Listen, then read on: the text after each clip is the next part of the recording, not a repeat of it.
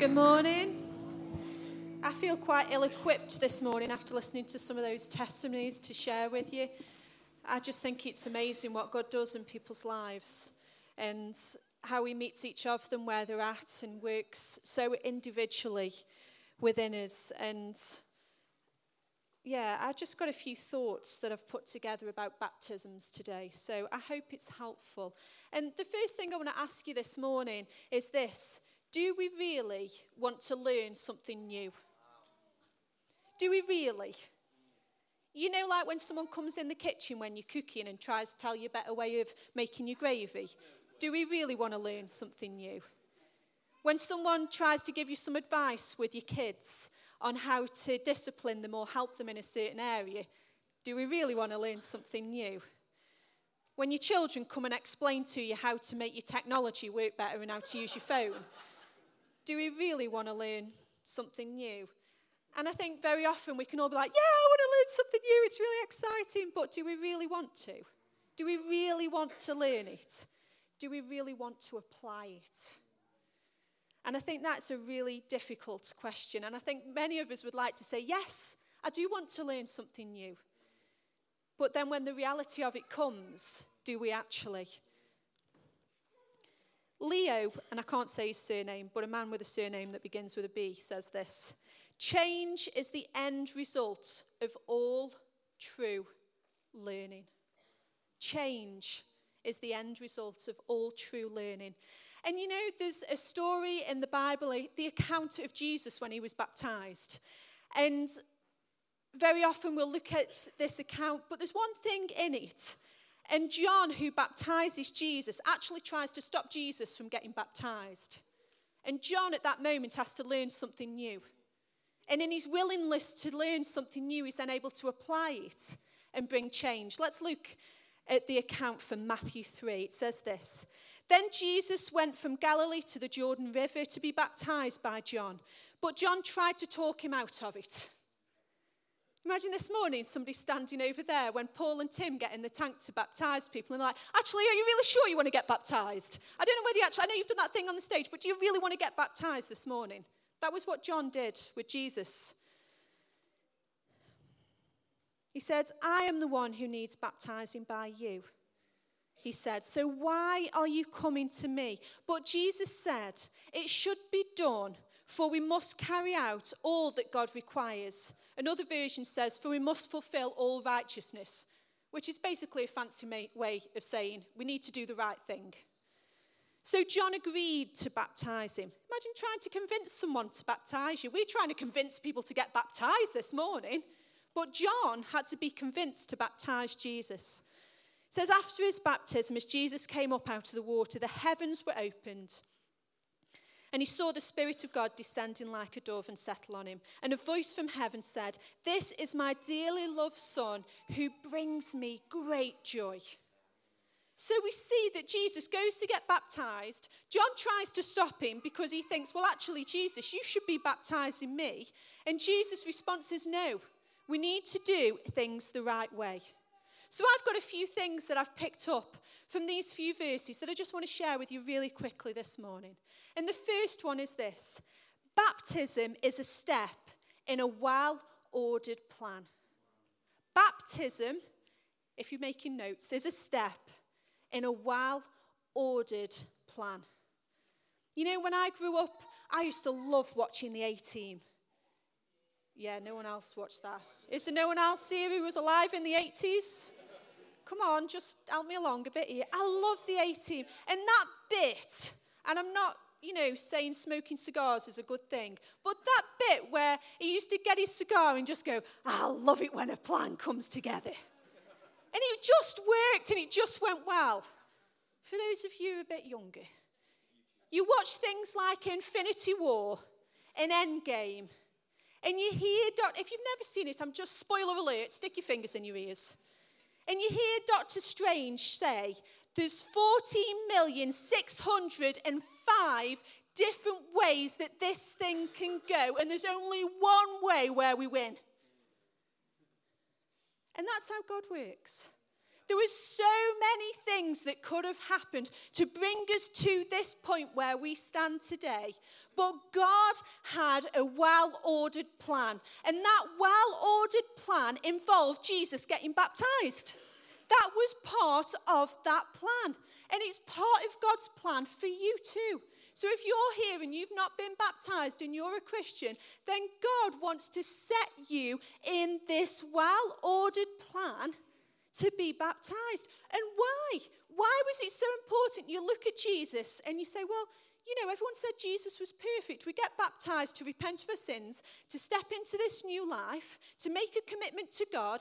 Jesus was committed to God. He was God. Jesus was perfect. He had no sin. So why did he need to get baptized? What was so important in this well ordered plan that God had for Jesus that resulted in him dying on the cross, going into the grave for three days, being raised from the dead, and coming out in resurrection life? He was showing us the well ordered plan for our lives. That he wants to take us on a journey, and that that journey We've got to do it the right way, he said to John. And he was showing the right way for your life and for my life. God calls us to be baptized. And Jesus, who actually didn't need to get baptized, and John knew that full well. John knew that Jesus didn't need to be baptized, maybe for the reasons we talk about baptism, but Jesus knew that he'd got to do it the right way.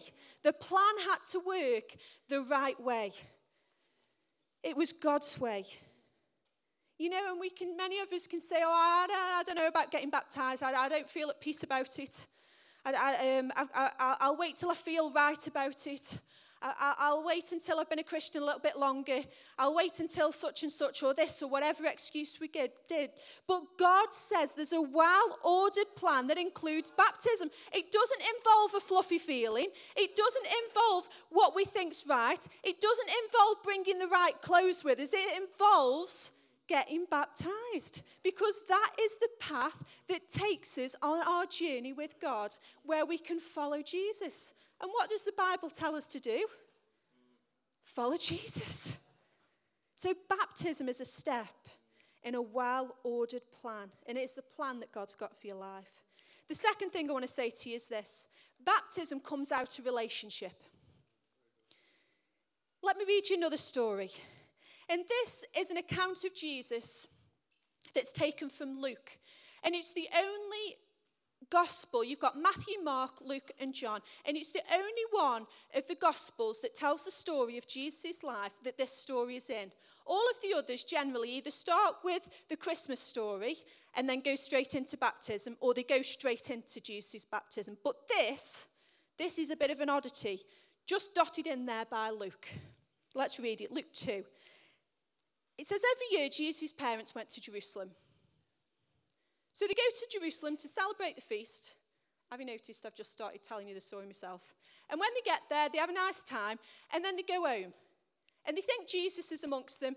And then when they've gone a few days' walk, as you do, they realize they've lost the Son of God. It's one thing when you lose your own child in Tesco. But there you go. Anyone ever done that? Was that just me? I think they're too young to remember. So let's pick it up. So Mary and Joseph, frantic as they are, go back to Jerusalem and look for him. And we pick it up here at verse 46. And it says, Three days later. So they've spent three days looking for him. Let's just take a moment. Three days they've been looking in Jerusalem for him. So wherever they've been looking, it's not where he is. Three days later, they finally discover him in the temple sitting among the religious teachers, listening to them and asking questions. All who heard him were amazed at his understanding and his answers. His parents didn't know what to think. Son, his mother said to him, Why have you done this to us? Your father and I have been frantic, searching for you everywhere.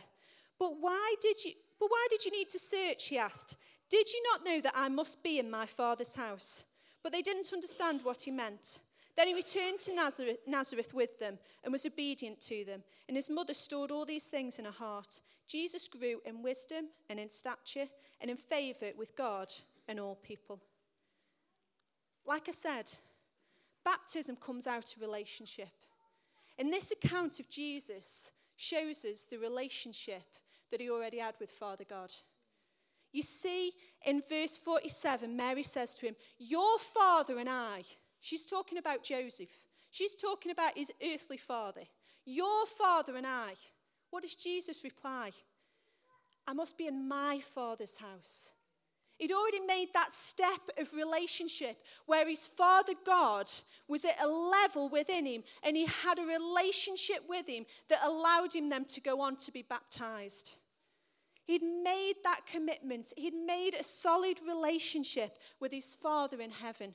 Baptism comes out of that relationship. Baptism comes out of that surrender and that submission in doing what we believe God calls us to do. There were people up here who said, I'm doing it because that's what God asked me to do. Their baptism is coming out of relationship with God. It's coming out of the fact that, well, I love God and this is what God says is the best plan for my life, so this is what I'm going to do. It's a response to the love of God. You know, Christmas is coming up, and many people we, we give and receive presents, and very often people will buy you presents that aren't really for you. They're perhaps for themselves, really. Maybe a CD, maybe some bath bombs, maybe a picture, maybe many things that they buy, and you think, oh, that's really nice. That's actually what you want, isn't it? I know where that's going to end up. But God didn't send the gift of his son for anybody else or for any other reason. God sent the gift of his son out of relationship with and for you to let you know that you are loved in such abundance, that you are cared for, that you are thought of. God loves you anyway, whether you believe it or not. God loves you anyway, whether you want to engage with him or not. God sent his son to die on the cross for you, whether you believe it and want to go on that journey with him or not. God did it anyway. And God is asking us to respond to that relationship by saying, Yes, I believe, and then taking those steps on that journey, one of which is baptism. Baptism comes out of relationship. The last thing I want to say to you this morning is this baptism leads to a stamp of approval. And we heard in that original um, scripture from Matthew, where it says at the very end in verse 17, and a voice from heaven said, This is my dearly loved Son who brings me great joy. God stamped Jesus with his stamp of approval. God affirmed him as his son. And you know, baptism is part of that journey of God sealing us with his stamp of approval. Baptism is part of that journey that takes us on to the next step. And when we look at Jesus' story from that point, he went into the wilderness, he was tempted, and then he came back out and he began his public ministry. So, when temptation comes and when difficulty comes, through baptism, when we're affirmed by God, it gives us the power and the strength to keep going.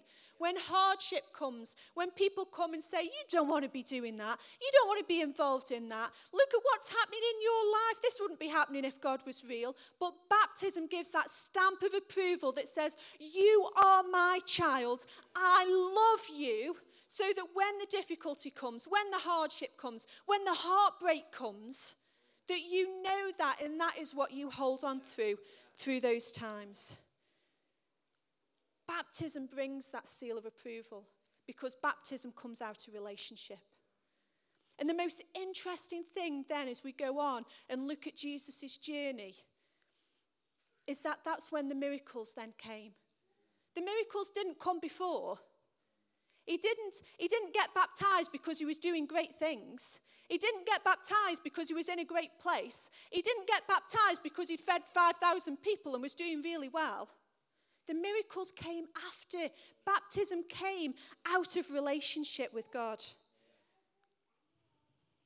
And God, this morning, for those of you getting baptized and for those of you who have been baptized, God wants to seal you with his stamp of approval and say, You are loved, you are mine, you are never alone. No matter what you go through, no matter what difficulty comes, no matter what hardship comes your way, I love you and I am with you.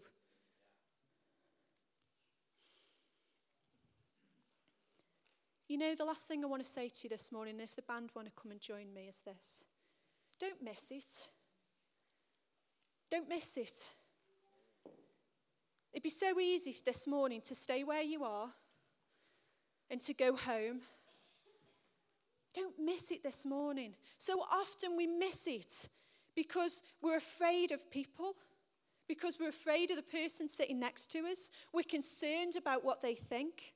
So often we miss it because actually we don't want to learn something new and we think we know best. But God calls us to learn and apply. God calls us to do something different. You know, there'll be many of us sitting in this room, all at a very different place. Some of us have been baptized before. And very often, people who've been baptized before want to go and get baptized again because they know the difference that it made in their lives, because they know it was a pivotal and turning point. It didn't get rid of the difficulties, it didn't stop the temptation, but God did something significant and brought that stamp of approval upon their lives and said, You are mine and I am yours. And from this point on, we go forward. Some of you in here and you're not baptized. Maybe you think, oh, I, I just don't feel ready. Maybe you think, I've actually left it too long and people think I am baptized, and that'd be a bit awkward if I go and say I'm not now. But you know, God's calling to you this morning. God has that well ordered plan for your life, and that well ordered plan involves baptism. It's part of the journey. And if you've not been baptized this morning, we want to encourage you and we want to suggest to you that you go and speak to somebody at the back and have that conversation. And maybe it's not for this morning, maybe that's just too much and too quick for you, and that's okay too. But maybe next time, or maybe today. But God is calling you into that well ordered plan out of relationship so He can seal you with that stamp of approval. Maybe you're here for the first time. Maybe you've come to watch somebody else get baptized. I just want to encourage you this morning that you are loved, that God loves you. And you may not know that and you may not understand that, but God wants to be in relationship with you today. And we would love to talk to you more about that. And we would like to try and answer any questions you've got. And there's nothing that I can say any better than any one of those guys giving their testimony this morning about how God brought them from where they were and placed them in a better place. All I can do is confirm that that's exactly what He's done for me. And I know for many people in this room. You know, when I was 16 years old, I struggled with my mental health. And my sister and her now husband had booked tickets to take us all to the circus. And I just couldn't cope with going. And in the end, I didn't go. And then, as I remember, as they walked out of the door, I just broke down because I wished I'd have gone. I wished I'd have gone. And it sort of imprinted me in my life, sometimes in a good way, but sometimes in a negative way, because now I don't like to miss out. Now I'm like, I don't want to miss out because I know what it feels like to miss out. And it's not nice when you miss out. So I'm just going to make sure I'm at everything. I'll just never sleep and I'll never go anywhere. I just want to, want to see everything and be at everything. And Paul will often say to me, just, just let it go. You're not missing out if you go upstairs and have a rest. It's like the children are still here. But it's impacting my life so deeply because sometimes we find a reason or an excuse to not do things. And this morning, I want to say to you don't miss out. Don't miss out on your baptism if that's what it is. Don't miss out on having a conversation about who Jesus is and who he can be in your life if it's that. Don't miss out on sharing your testimony with somebody or continuing on that journey that God started you on when you were baptized. Don't miss out this morning. Don't walk out of this building and think, I just wish. I wish that I'd gone and spoke to somebody. I wish that I'd gone and got baptized. God's calling to you this morning. He's calling you home. He's calling you home. He's calling you through the waters of baptism. He's calling you to carry on with that well ordered plan that He set you on when you got baptized. Keep going, keep believing, keep persevering. Allow Him to teach you new things and apply them into your life today.